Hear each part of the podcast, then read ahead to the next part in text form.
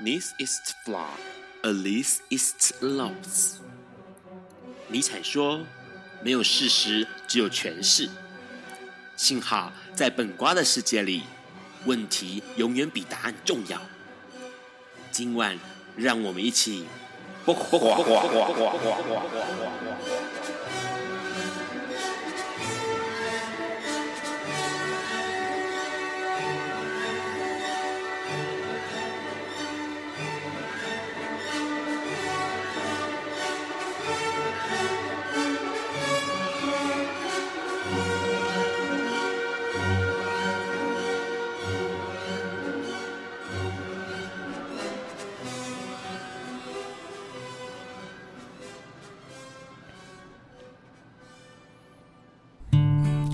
家晚安，今天是二零二三年五月十八号，礼拜四晚上九点钟。你所收听到的是《播瓜本瓜秀 Live Podcast》哦，第一百六十九集。我是主持人 Ron，本瓜秀回来了。经历了三年的浅层修养呢，二零二三年的四月二十号，本瓜秀回归复播啦。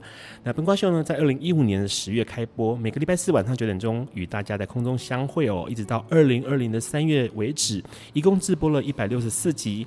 那沉淀三年之后呢，本瓜秀重新回到大家身边，因为这个世界上。其实还有很多事情值得我们认识了解，因此呢，笨瓜球在未来还想要跟大家一起以多元的角度，呃，质疑的态度，然后抛出问题，从时事、阅读、艺术、职人精神聊 LGBTQ、性别、平权、认同、生命经验，还有社会观察哦。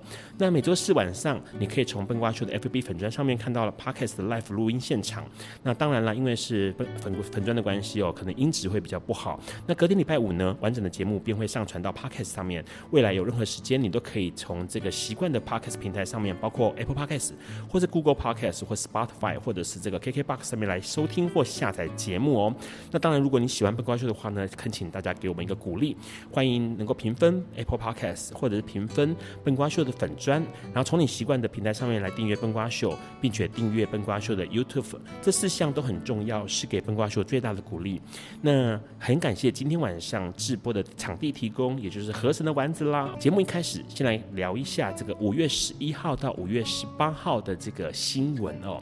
这个礼拜新闻其实，呃，同志社群应该不陌生，应该大家都已经知道了这个消息哦。就是在五月十六号的时候呢，呃。立法这个通过了，立法院院会呢通过三读哦，也就是说司法院的这个释字第一七四一四呃七四八七四八号解释施行法的第二十条的条文呢，可以让双方，也就是同志双方呢，任何一方来收养对方的子女，或者是共同收养哦。那这件事情其实是相当相当的难得。因为说实在话，在二零一九年同婚通过之后呢，其实有很多人都会问哦，哎，到底同婚之后两个人，两个男男或两个女女，他们有没有办法一起收养小孩哦？其实之前是不可以一起收养小孩的，顶多就是呃 A 收养小孩，那 B。是小孩的陌生人，那或者是呢？A 自己的亲生小孩哦，可能跟前妻生的或前夫生的。那 B 呢，可以领养他的小孩，顶多就是这个样子哦，不能够共同收养。那可是呢，从今年的五月十六号开始呢，其实就可以了，可以跟异性夫妻一样，可以去共同收养小孩。这件事情相当的难得，因为说实在话，很多人都在等这一刻。那这一刻真的。判了三四年啊，四年哦才通过，其实是让人家觉得非常非常的难得。而且重点是呢，这样一通过，台湾也成为了亚洲第一个可以这样子的，算是同性伴侣来共同收养小孩的。那这件事情其实对于很多家庭来说，小孩子未来的呃，不管是财产继承或者是医疗这些东西，都可以有一个相对应的法律上的保护。那透过。台湾的民间团体，也就是婚姻平权大平台，二零二二年公布显示，其实有支持这个大众啦哦，支持同志伴侣共同收养的人，大概有百分之六十七点四。说实在话，六十七点四其实没有很多，也大概就是一半过一点而已哦。社会上其实还有蛮多不同的声音，不过看得出来，其实有这个需要在，所以因此呢，大家会朝这个努力来这个方向来努力啦。那当然就是像范云呐，或者是其他立委们纷纷提出这些想法。那当然通过了这件事情呢，可以一起共同收养小孩了之后呢，其实说实在话，也有蛮多人在想到一件事情，是因为呃相关的呃 SOP 是什么？因为其实说实在话，同志要收养这个没有血缘关系的小孩，程序上是需要透过法院来裁定的。那当然也需要媒合机构来完成这件事情的，完成这个美梦哦。但是台湾的媒合机构准备好了没有呢？那相关的 SOP 的细节呢，是不是已经准备好了？这件事情法院法律虽然过了，但是呃细节没有过的话，到时候执行起来也是相当的困难哦。那当然啦，因为五月十七号是这个大家都知道的国际不再恐同日。说实在话，这几年的政府哦，还蛮给。LGBTQ 族群哦，一些大礼的，比如说四年前，二零一九年的时候，就是在五月十七号通过了这个司法院释字第七四八号解释施行法，也就是同志可以结婚啦。那当然呢，到今年四年过后的现在呢，诶是可以领养小孩哦。所以这说实在话，政府真的很为同志族群着想。而这个国际不再恐同日呢，其实最早最早哦，是在一九九九年。五月十七号开始的，为什么会是这一天成为国际不再恐同日？是因为这一天开始呢，WHO 世界卫生组织把同性恋这个字眼从这个国际疾病或者是相关。健康问题啊，这种分类中把它给删除掉，不然在这个之前哦，一九九九年的五月十七号之前，同性恋这的确是一个精神上的疾病哦。那可是，一九九九年之后呢，就不再是疾病了。那这件事情当然就可以成为一个国际不再恐同日的一个呃，算是标的哦。那当然除了这个之外呢，了解到香港，香港呢也在这个国际不再恐同日，也就是昨天呢举办了一系列的小活动哦。他在街头类似像是这种园游会的方式，让大家来参与。认认识同志社群跟同志族群，那当然呢，除了这种呃努力推广之外呢，那跨性别其实也是在国际不再恐同日的呃想要让大家更关注的族群当中。那这这目前就有一个新闻，这个新闻是美国的怀俄明大学有一位男跨女的女孩子哦，她其实。生理男，可是他身高很高，然后体重很重，然后他心里是女，他想要念女校，他想要这个呃跟这个女生住在一起，但是却被大学的其他女孩子所排挤，他们认为跨性别让人不舒服哦。这件事情到底 值不值得这样做，或者是有没有什么可以让我们更深入讨论的？待会儿吧，跟我们来宾多聊一下。那除了这个之外呢？在五月十五号的时候，中国最大的 LGBTQ 族群，呃，这个组织北京同志中心也解散了。其实这也是令人啊蛮错愕的一件事情。待会我们来跟我们来宾多聊聊。我们先稍微休息一下。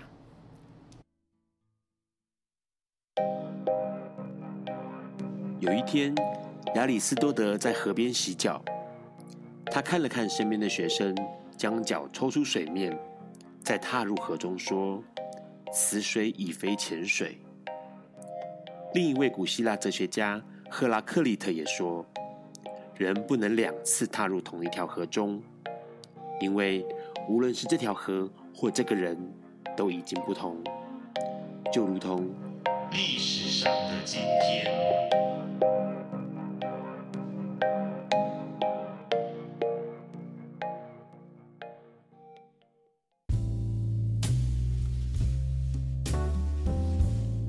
今天是二零二三年五月十八日，一百二十七年前的今天，也就是一八九六年的五月十八日，美国最高法院在普莱西诉弗格森案中裁决隔离但平等的种族隔离政策符合美国宪法。种族隔离指的是日常生活中依照不同种族将人群分隔开来，使得各个种族。不能同时使用公共空间或服务。过去历史上的种族隔离，有些是法律制定，有些则是没民法规定，但事实存在。这些种族隔离，无论是平等隔离还是不平等隔离，实际上都是种族歧视的行为。因为在种族隔离制度下，人民所能拥有的权利，是会依照其种族背景而有所分别的。历史上最著名的种族隔离就发生在南非与美国，白人能享有至高的权力地位，而非裔、亚裔、与种族混合协同者，则受到法律限制其参与政治或提升经济能力的机会。此外，加拿大、澳洲、罗德西亚、德国、印尼等国家也都发生过种族隔离行为。值得留意的是，现在的斐济、马来西亚、以色列等国，到目前仍存在一定程度的种族隔离行为。可怕的是，这些种族隔离政策都是以保护某一种族或者保障某一社群而建立，并强调隔离但平等。源自19世纪美国黑人的种族隔离政策。就是主张隔离但平等，透过为不同种族提供表面平等的设施或待遇，从而使在空间上的隔离看起来不那么歧视。美国宪法在一八六五年通过废除奴隶制度，十年后联邦军队撤出南方，美国南部各州也开始出现一种透过空间分割。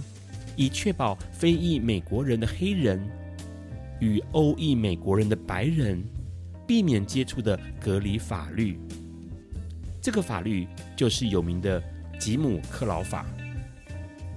吉姆克劳法强制规定，公共设施必须依照种族的不同而隔离使用，且在隔离但平等的原则下，吉姆克劳法被解释成。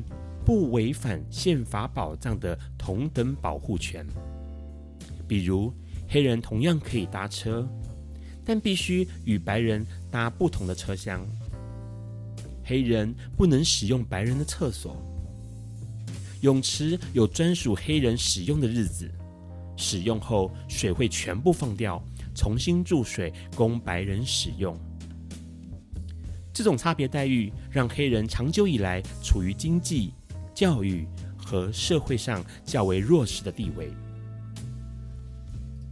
一八九二年的六月七日，具有八分之一黑人血统的普莱西，故意坐上一辆专为白人服务的列车。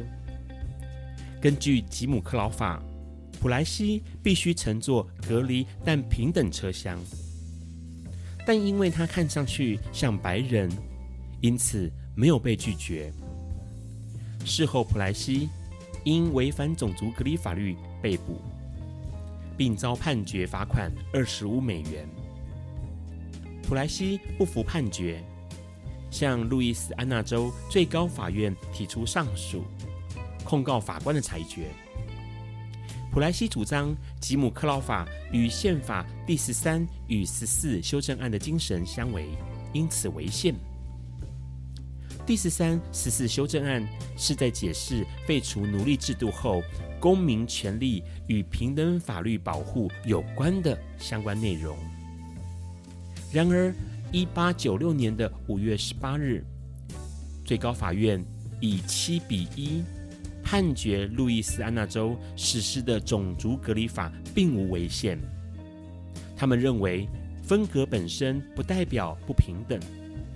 原告普莱西的抗辩是出于自卑。案件中提供给白人的专车与提供给黑人的专车并无不同，因此判决普莱西败诉。而这个判决后来被认为是美国史上最差的判决之一。近十年，全世界虽然开始重视 LGBTQ 的权益。但仍然强调同性结合不适用于一般婚姻法，必须改以同性民事结合或同性婚姻专门法来进行。仔细想想，这何尝不是另一种隔离但平等呢？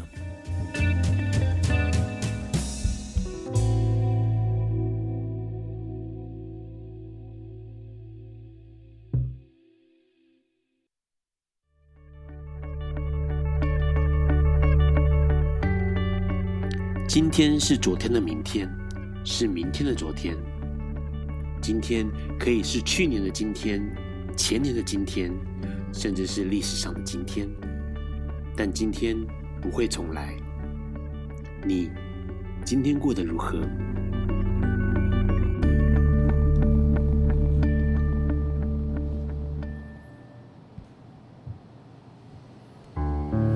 ？Hello，欢迎持续收听《播瓜本瓜秀》Live Podcast 哦，很开心今天能够邀请到两位嘉宾，因为今天对于 Ron 来说其实是蛮有意思的一个日子哦，因为现在是五月十八号，那呃这个呃。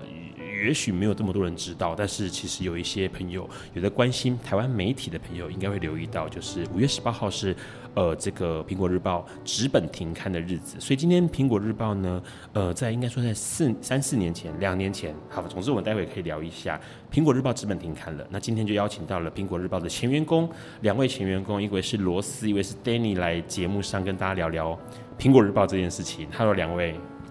Hello，大家晚安。Hello。好，一位是罗斯，罗斯就是铁达尼号的罗斯，是吧？是的。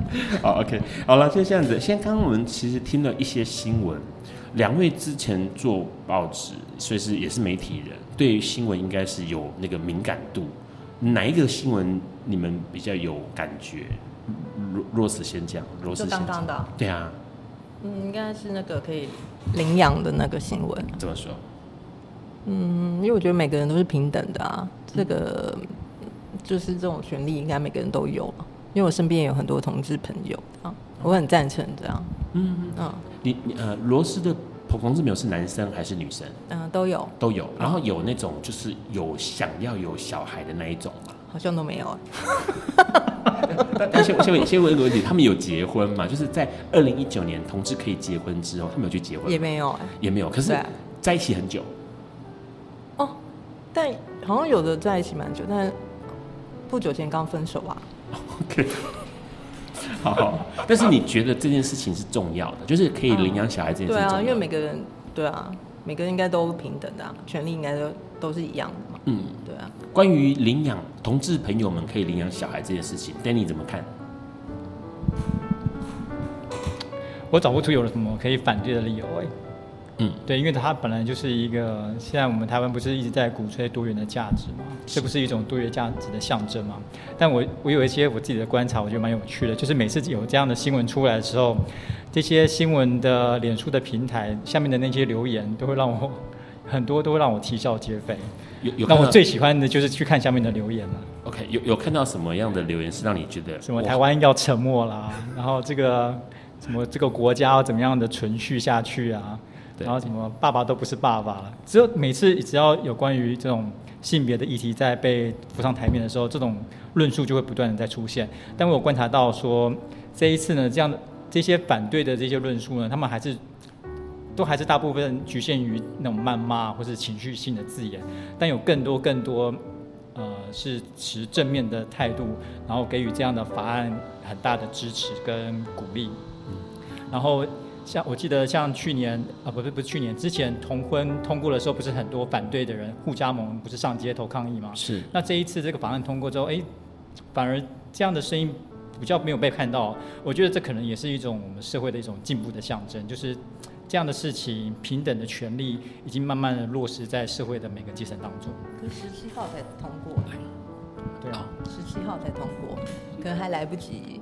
还不及发作，就对了？还在还在集结这样，没有，说不定那个反同方会觉得，哎呀，养小孩这件事情这么的麻烦，哦，就交给对，就是我们异性恋社会已经 理解这件事情，理解了数十年、数百年了。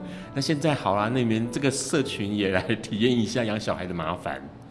但是，先问一下，Danny 身边有没有同志朋友？蛮多的，我们在媒体业就是蛮多的，蛮多的。那有这种就是像刚。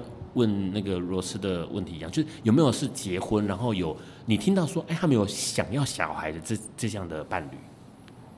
大家都还是比较不敢要，不敢嘛，因为毕竟整个薪资结构啊，社会的这个抚养的这个这个承受压力太大。我说不管是同性恋或异性恋啦，都一样，就是他们要养小孩，不管我周遭的是同性朋友或是异性恋的朋友，他们对于养小孩这件事情，其实都是比较观望啊，因为太难生生。生很容易，但抚养其实是蛮麻烦的一件事情。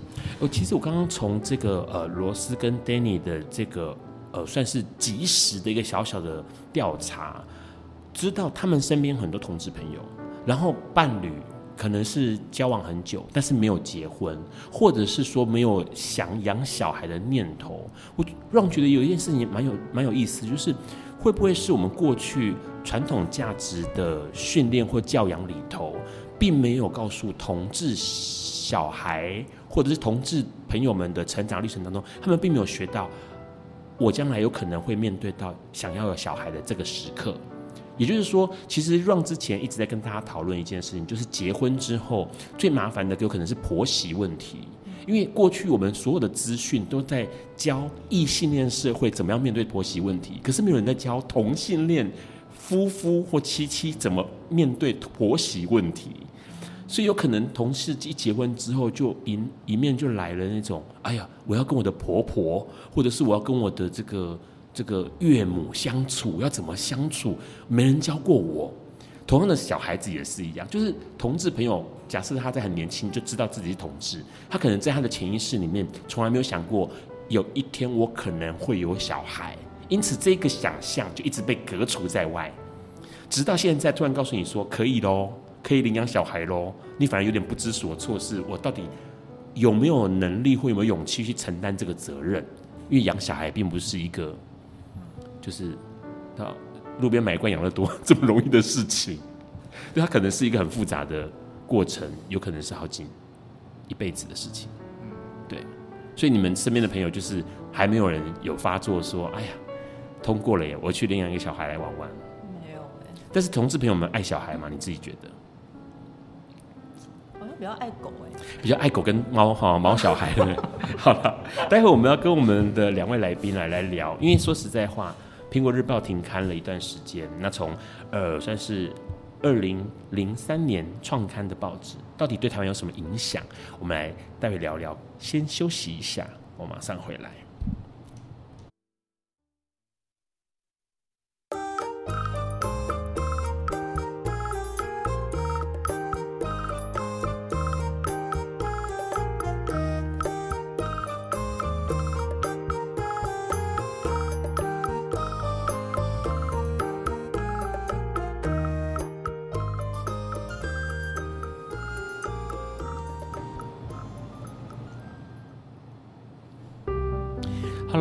持续收听《播瓜本瓜秀》Live Podcast。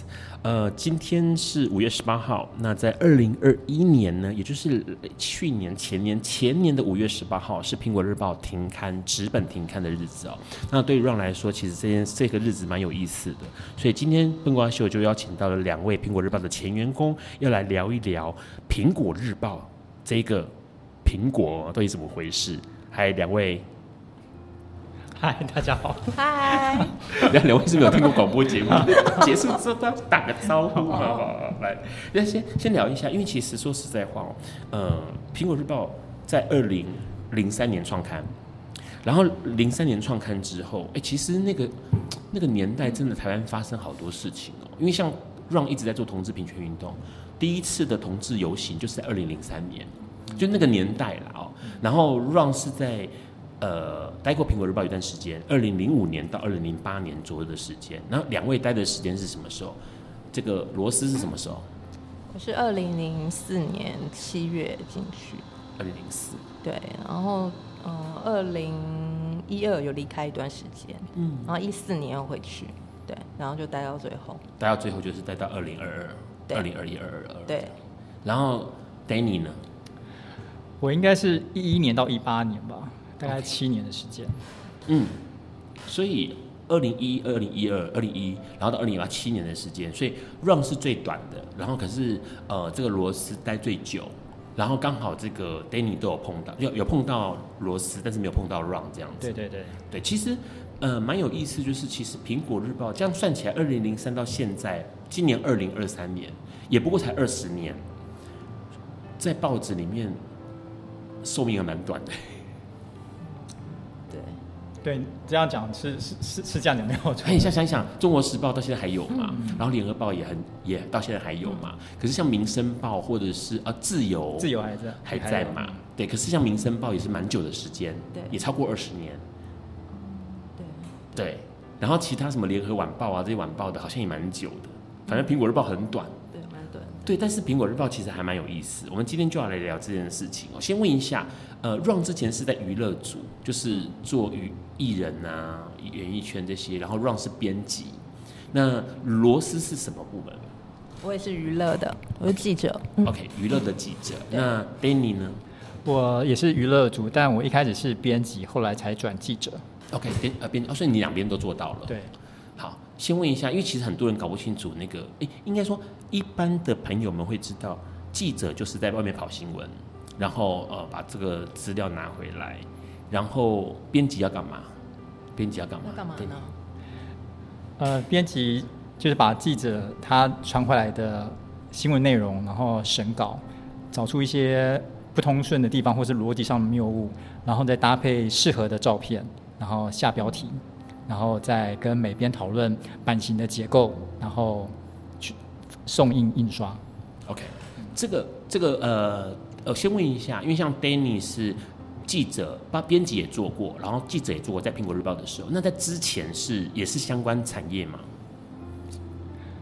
我我毕业第一份工作是在《人间福报》啊，很棒耶，跟苹果差不多啊。对。都是为了社会的真善美，真的，因为你知道，好，我要讲一件人间福报的事情啊。因为我之前在做杂志，在进苹果之前，还有进苹果出苹果之后，都在做杂志居多。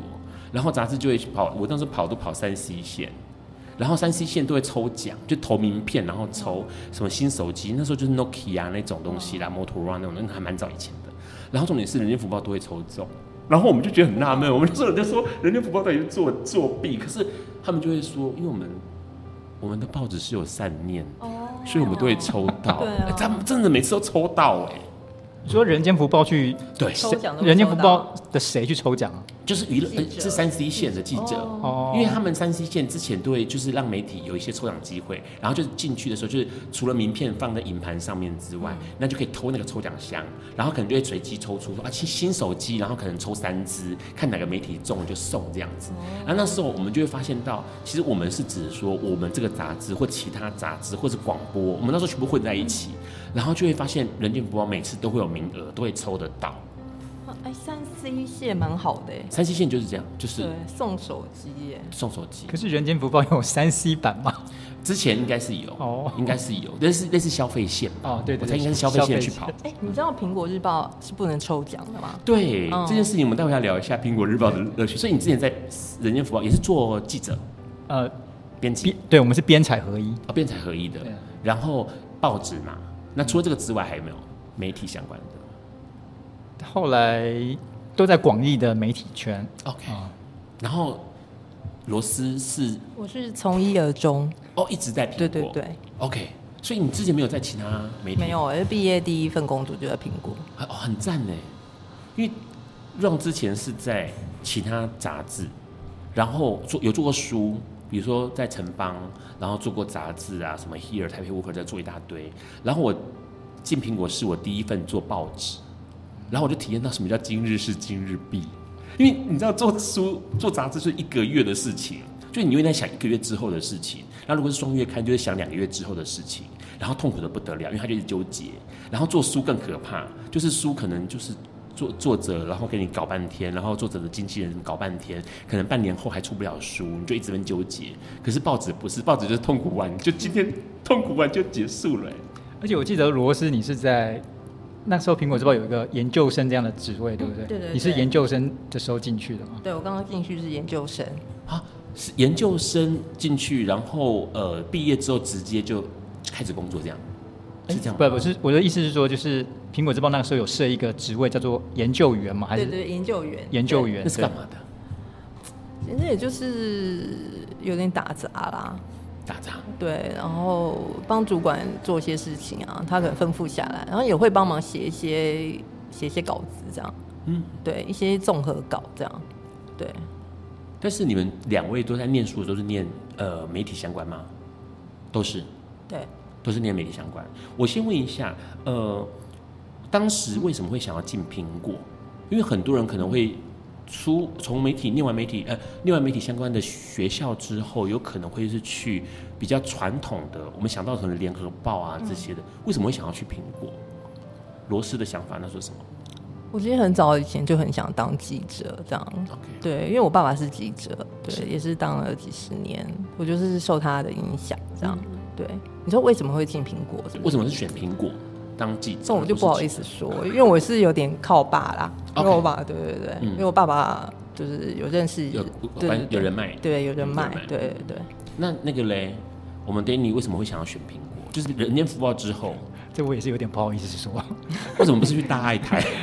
因为因为薪水多，这个可以说啊，因为苹果日报的薪水呢，当然是比你少很多。但是苹果日报的薪水是业界的高，因为那时候所有人都知道这件事情。其实我在进苹果之前，我哦现在想起来了，因为那时候其实我一直在做杂志，所以那时候其实我要呃离开找找下份工作的时候，是原本要去一个呃腕腕表杂志。其实还蛮有前途的，嗯、前途或者是前途都有，两种钱都有。然后可是问题是，后来我选了《苹果日报》，我没有去那个腕表杂志。嗯，然后也是因为《苹果日报》的钱多。我先问一下啦，就是好，可是，在进苹果之前，嗯、你们对苹果的观感是什么？因为其实苹果在二零零三年登陆的时候，就来到台湾的时候，其实很多人对它有很多的呃各种想象或想法嘛。罗斯先说，在进苹果之前，你对苹果的？我记得那时候补习班就有说，就说苹果来了，反正什么道德沦丧啊，很可怕，就把那个当做例子，对，是就是跟学生这样讲，对，道德沦丧，对啊之类的，就说带来一些什么偷拍啊什么之类的那些狗仔，对对对，跟以前不一样，这样。那时候你听到他们这样讲的时候，心里的想法是？没有，我就是想要说，如果考试考出来就就会写这样，我没有什么特别想法。好，那 Danny 呢？Danny 在进苹果之前，对苹果的观感是什么？嗯，其实也是大同小异。那时候就会觉得他，因为他标榜就是新三社嘛，他就他为了要博眼球，所以他就会做出很多很耸动的标题跟内容。这是进苹果之前的最大的想法，也是差不多是这样的。我先问一下，因为你在进苹果之前，在一个相对来说纯净的。媒体，因为我对，因为我认我有认识跟大爱的几个记者交情很好，到现在，然后他们就有很多东西是不能讲、不能写、不能碰，即使是表演艺术也是一样，就是会避开来，尽量的避开来。可是你这样子，你从大爱离开之后，呃，人间福报之后，然后到苹果之后，你的人间福报的同事怎么看你？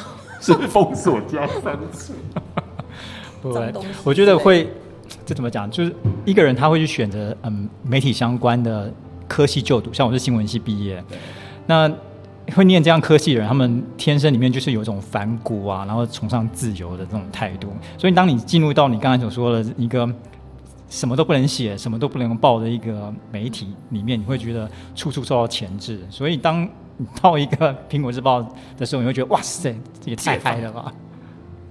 可是你先是编辑啊，编辑能够解放的范围很有限，顶多就是找找那个丑照哦。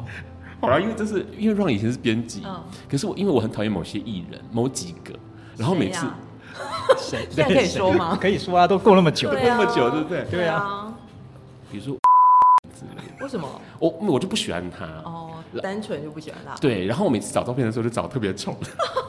哎呦，我真的是要剪掉啊！反正我就是我就是在这个地方获得一些小小的满足，你知道吗？就是嗯，然后或者是某一些艺人，我看他不爽，然后我就下标题就下的很火，哦、下的很狠这样子。嗯，我记得我第一天报道的时候，然后就是一个老鸟带着我，一个女呃女生的老鸟带着我做这个下标的一些练习，然后我印象非常深刻，是郑秀文的一个演唱会。然后那个老鸟就很自然的写什么郑秀文怎样怎样，然后舞台上高潮，什么喷高潮，我想说，我大概知道是谁，这么方玲啊，不是，我想那时候真的太太震撼了，我想到姓唐吧？哦哦，我我我第二个也想到也是他，是吗？好了，不是吗？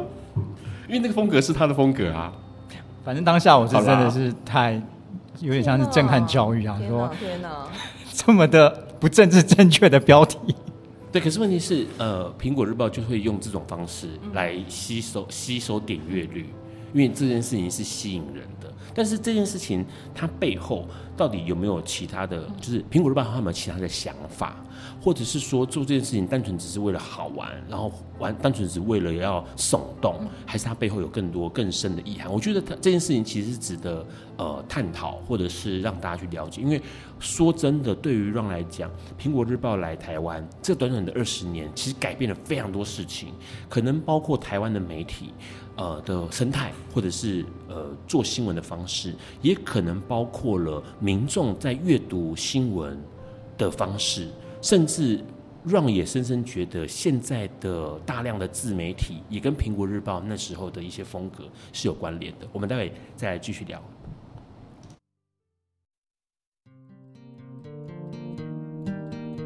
爱因斯坦说：“这世界不会被那些作恶多端的人毁灭。”而是冷眼旁观、选择缄默的人。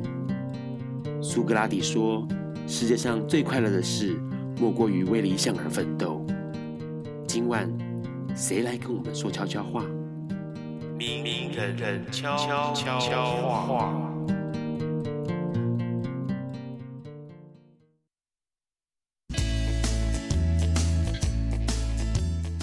大家好，我是陈镇川。我常常被问到一个问题。就是身在这么高度压力的工作环境，为什么在大多数的时候还可以看起来心平气和？其实人一定都会有情绪，心情一定都会有起伏，但我总是会跟自己说，过了眼前这一秒，你看同一件事情的角度应该会完全不一样。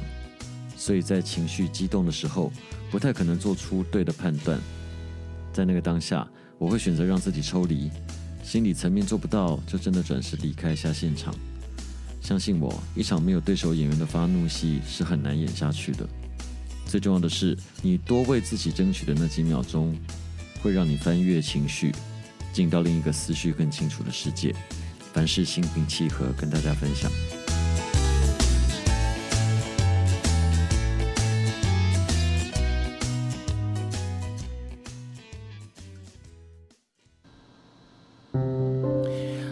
欢迎持续收听《播瓜笨瓜秀》Live Podcast 哦。刚刚我们先聊到了苹果日报的一些有趣的内容，然后也聊到了呃 Danny 还有这个罗斯他们之前的工作的项目哦。不过有很有趣，就是我们进到苹果日报，先问一下两位，进了苹果日报之后有没有什么印象深刻的事情？罗斯先说。印象深刻，我好像留下的都是一些。比较痛苦的回忆。好，那说一个，这说一个就好，一个痛苦的回忆。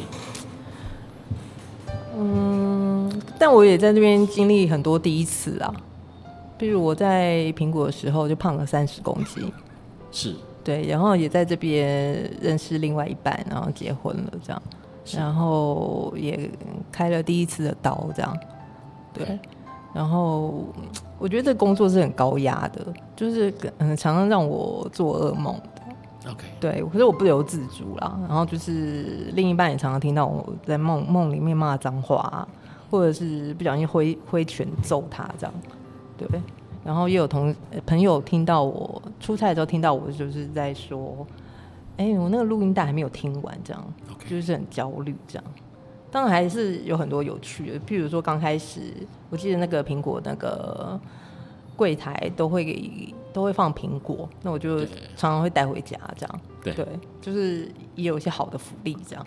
对，因为苹果日报在呃有一些人可能知道或听过，苹果日报的福利其实很好，对，福利蛮好的。然后这个一楼柜台有，我记得那时候一楼的后面有两三个大冰箱是在放苹果，冰苹果，然后柜台就是一直放苹果，然后你可以随时拿。对，我都会带很多回家这样。后来被坏苹果取消了，因为就有些人放到都是拿来当芳香剂，都没有在吃，就很浪费。后来就取消了，因为那时候我记得那时候好像就是在骂说，有些人就放到桌上都放的都都老掉，根本就没有吃，这是拿来放着。然后变成说，就干脆取消这个福利就对了。嗯，哎，那 Danny 呢？Danny 有没有什么见到苹果之后的印象深刻的事情？对，当然福利是蛮好的。那你们吃苹果的日子我没有经历过。我们后来是吃鼎泰丰，就只要我们的那个好像是卖的报纸卖的比较好，还是什么月报率比较高的时候，老板就会请我们吃鼎泰丰。然后那时候有时候知道今天又要吃鼎泰鼎泰丰，大家还会有点埋怨说，怎么又吃鼎泰丰？我们我们那时候没有，哎，有啦，因为后面还后后面还有别的。对，因为罗斯经历很长的时间。对，后面还会有一些哈根达斯的冰淇淋啊，对，都带回家这样，也有水果盒这样。但我记得那时候老板。不知道是已经被关了还是怎么样，嗯，对，还是那时候公司好像已经在已经负债了吧？是不是？还是亏钱？但是那时候还是给我们就是蛮好的福利，对对。可是我觉得应该亏钱就应该省下这些，不知道为什么要发这些冰淇淋这样。是，因为其实苹果日报在这个呃、嗯、过去以前很多人统计苹果日报的。这个销售量，嗯，曾经很高，嗯、它是可以日哦，每一天可以卖到九万份，九万多份，快要十万份。哎，不止哦，不止五十万哦，五十万，五十万，对，五十万份。因为那时候好像跟是不是跟民生在拼拼那个每天最高，还是跟自由在拼那个每天最高？跟自由在拼，对，好像每天五十万份。对，我记得那时候一楼那个电梯旁边都会。对，写说卖多少份这样。对对，然后所以所以其实对于 Run 来说印象很深刻，因为呃，二零零三年苹果进来，然后 Run 那时候待的是二零零五年，所以算是苹果往上爬，而且算全盛时期。然后 Ron 印象很深刻，那时候因为像刚刚 Daniel 说到说销售比较好的时候会吃鼎泰丰，可是我那时候印象很深刻是会送巧克力。罗斯有记得吗？就是就是主管会拿巧克力来说啊，这次又不错。然后那个巧克力是个故事的，因为 Ron 一直记得那个故事，是因为当当年最早最早当年，呃，黎智英还是小朋友的时候，他跑去深圳，然后那时候他他是偷渡过去，所以他那时候是是在那个卧铺，就卧的铁火车的那个卧铺底下躲着，然后因为肚子很饿，饿到受不了，然后可能发出声音之类，然后那个。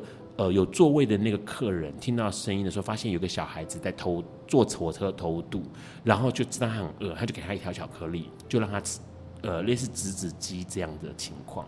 然后，所以后来黎智英就一直记得这个恩情，所以变成说，只要苹果日报卖的好的时候，就会送每人一条。虽然那个东西是小小的一条巧克力，但是好像有一点点分红。然后，可是巧克力就是一个意思意思，让大家记得那个李老板之前最初的那个那个。那个东西，嗯，我觉得李老板对员工是蛮好的。对对，就是很多福利。那时候还有每天下午会有下午茶，对，然后还有超便宜的那个自动贩卖机，贩卖机真的超级便宜，就是外面可能卖二十块的东西，那边可能只要十一块就有。哦，对，因为我跟另外一位我们那个编编辑的主管很喜欢去投贩卖机。有各式各样的贩卖机可以投，后来价格人家都调回来吧，跟外面都一样，都一样了。哦，好，可能公司比较缺钱，对对。然后还有健身房，然后可以预约按摩，然后后来地下室一楼还有美食街。其实也是因为那附近太荒凉了啦，对，很荒凉。对，因为那附近其实，在内湖新爱路那边嘛，所以附近其实没什么店家，而且呃，让印象很深刻，是因为那附近就是都是上班大楼，所以到过年的时候，因为大家都放假。那边的 Seven 是会便利商店是会打烊的，对，全家也是，对，对，就是那便利店那边是没有，所以等于是附近是没有人烟，然后就只有一个报社这边开着，所以我们那时候上班的时候就是过年轮班，然后去的时候附近就什么都没有，印象很深刻。还有像三金典礼的时候，金钟、金马、金曲，他们都会办的比较晚，那所以有时候我们下班回到家，可能都已经十一二十一二点了。是。那附近也都是很荒凉，一片黑暗。对，现在有遇鬼的。遇遇遇让真的印象很深刻，就是呃呃，之前做报纸呃做杂志或者做这个书啊，当然遇到台风天就是休息。可是媒体不是，媒体就要准时还是要上班。然后我那时候就戏称说，除非世界毁灭，不然的话其实还是要来上班。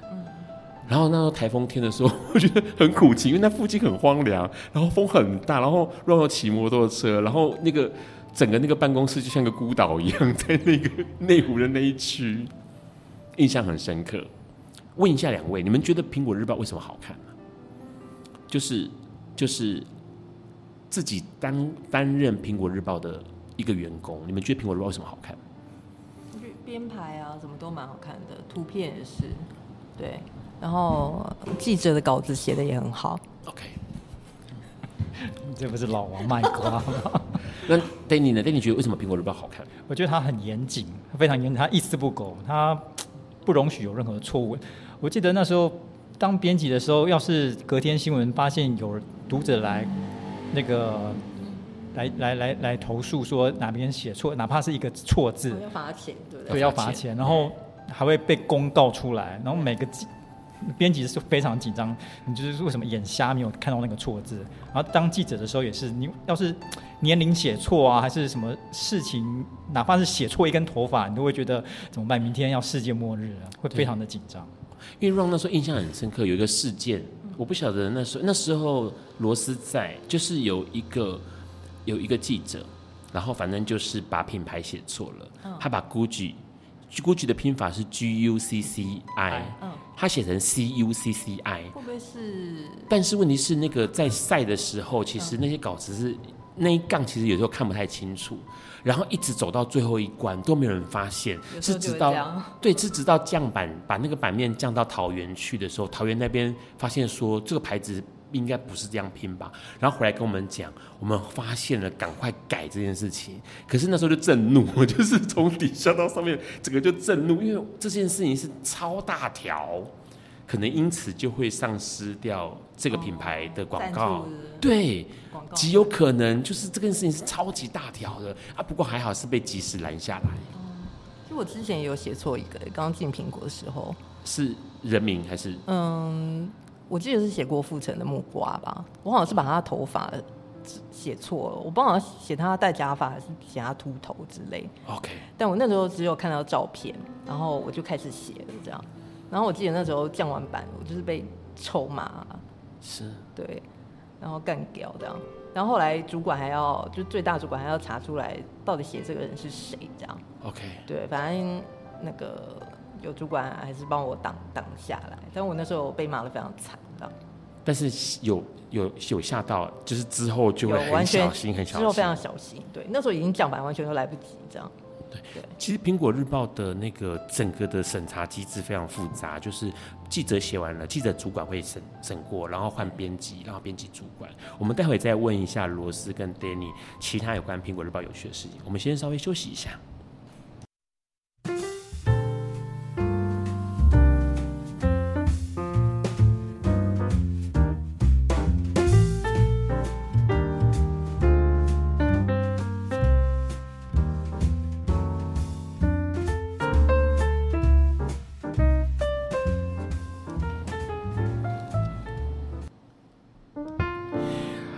欢迎持续收听《播稿笨瓜秀》Live Podcast。刚刚我们先听到了这个呃罗斯还有 Danny 分享了为什么苹果日报好看哦。其实 Ron 这边还有一个事情，大家大家都应该有印象，就是苹果日报每隔一段时间就会进行除报，那个除就是指说找外面的。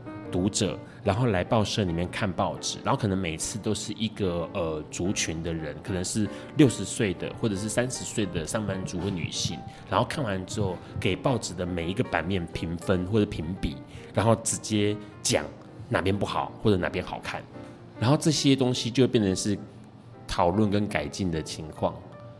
大家有印象 除报这个可怕的过程？很有印象，就那时候就说要记者。就是想说，就厉害的新闻这样，就每个人都要教。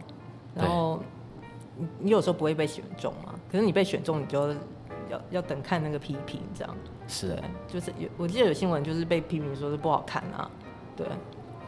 除报就是压力蛮大的这样。我记得到最后上面的长官有点走火入魔，因为像除暴除暴的那个找来的那些。阅读大众，我们不会知道他们是什么样的背景样貌，对对。但后来很像有一次，大长官知道，就我们娱乐组的大长官知道说，呃，这次的来的人是台中地区的粉领阶级。他那一天在前一天呢，他就要所有的记者去写台中相关的，找台中相关的艺人去什么带路啊，然后找郑元畅去带去什么呃吃台中什么美食之之类的。就是客制化，否台中客制化 一天的新闻，结果还是被批得很惨。可是真的就是台中粉领组的那个没错，消息没错就对了。对，OK。可是问题是这种做法就嗯丧失了那个最初的那个除暴的初衷嘛？因为其实除暴初衷是希望呃，不管哪个领域的人，然后透过这种批评或者是建议，然后让报纸内容更好看。问一下，其实说实在话，两位待过苹果日报之后，有没有对苹果日报的观感改变？就是一开始，也许是那个呃新三色，或者是妖魔鬼怪，可是后来待过了苹果日报，有没有有没有改变那个想法？的确是蛮多妖魔鬼怪，还是妖魔鬼怪。对，很多妖魔鬼怪艺人啊之类的。对。可是刚刚其实像罗斯提到那个苹果日报的记者是不能参加抽奖这件事情，对，不能抽奖。其实就是好像我记得拿赠品不能够超过多少五百块。五百，对。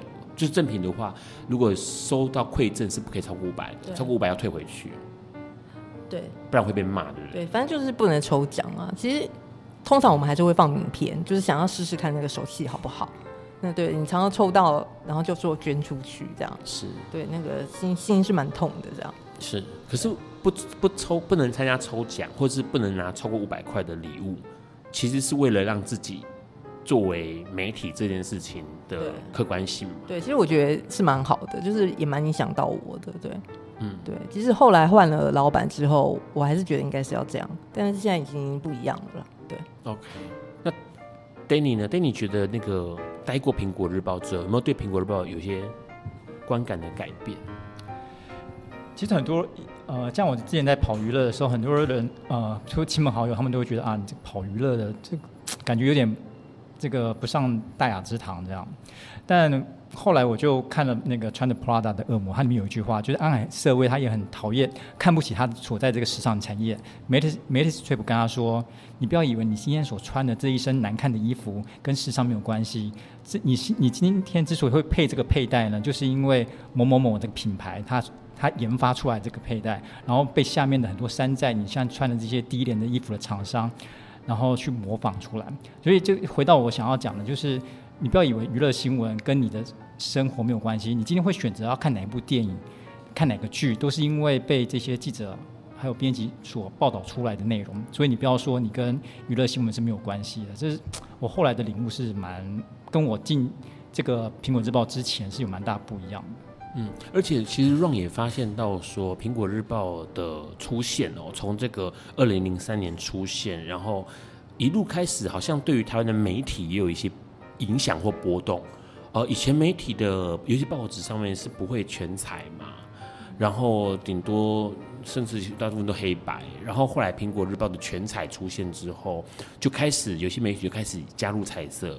然后让媒体让新闻是好看的，也就是说，它可能会有一些有趣的内容，或者找一些呃大众民生会喜欢、想要了解的内容去报道。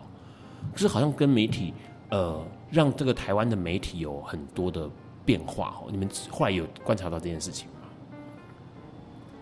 对，我因为苹果日报它也就是独家揭露了很多台湾的一些台面下的事情啊，像灵异事它。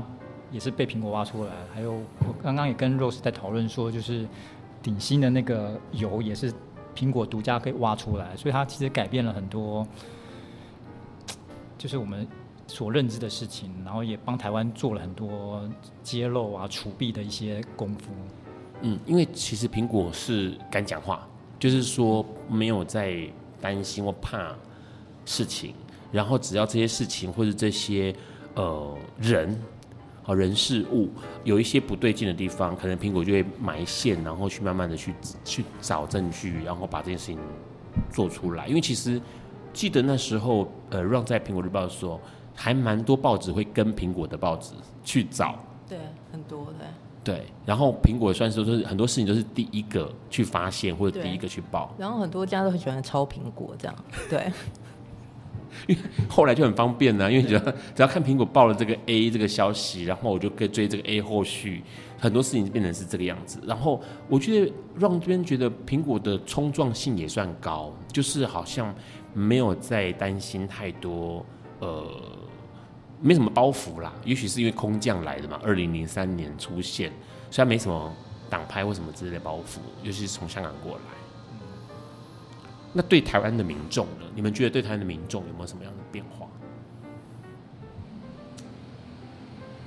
就刚开始好像常常会骂一些都是尸体啊什么的。OK。对，那时候尸体照好像刚开始还蛮明显的，后来好像就比较没有这么夸张。嗯，对。我觉得他也提供台湾的民众一种比较不一样的声音，因为以前可能就是不是国民党就是民进党，就是党报嘛，就像自由就偏民进党绿的，然后中时就很蓝，联合也是一样。那苹果进来就给台湾一个不一样的声音啊，原来有不同的高度或者不同的立场可以去观看不同的事情，我觉得这是蛮好，就是对台湾的媒体试读啊是一个不错的训练。嗯，而且呃，Ron 有觉得，就是因为苹果这种呃，把把媒体或者是无冕王这件事情定位的很清晰，所以变成说，其实后来台湾的呃民众们，假设在自己就是会觉得说，我也有可能可以成为所谓公民记者。我也有可能呃成为这个自媒体，那也许我也可以用我自己的眼睛，用我自己的嘴巴，然后用我自己的笔，去把一些事情给讲出来或者做出来。所以那个对于台湾的呃自媒体的发展，这个生态的发展，Ron 也一直觉得苹果日报有一些些呃推波助澜的效益。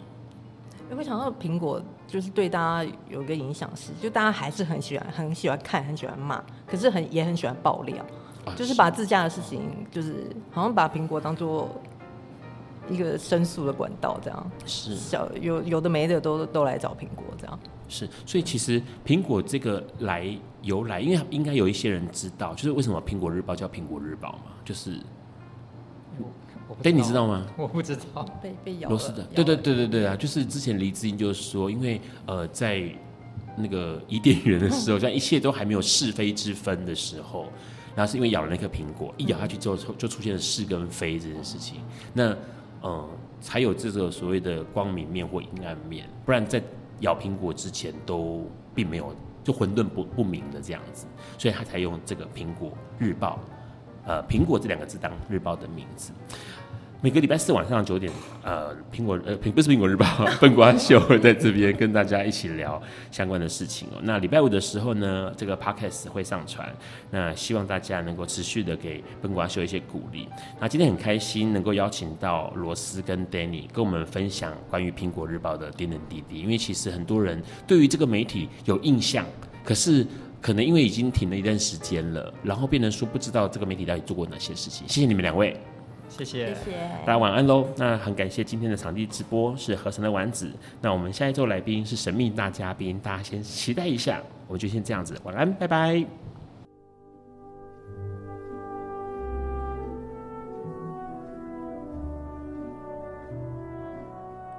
感谢收听本集节目，欢迎分享、评分、下载、收藏，并从你习惯的 Podcast 平台订阅本瓜秀。此外，你的热情抖内也是对笨瓜秀的最大肯定，让笨瓜秀在未来的日子里能继续陪伴大家。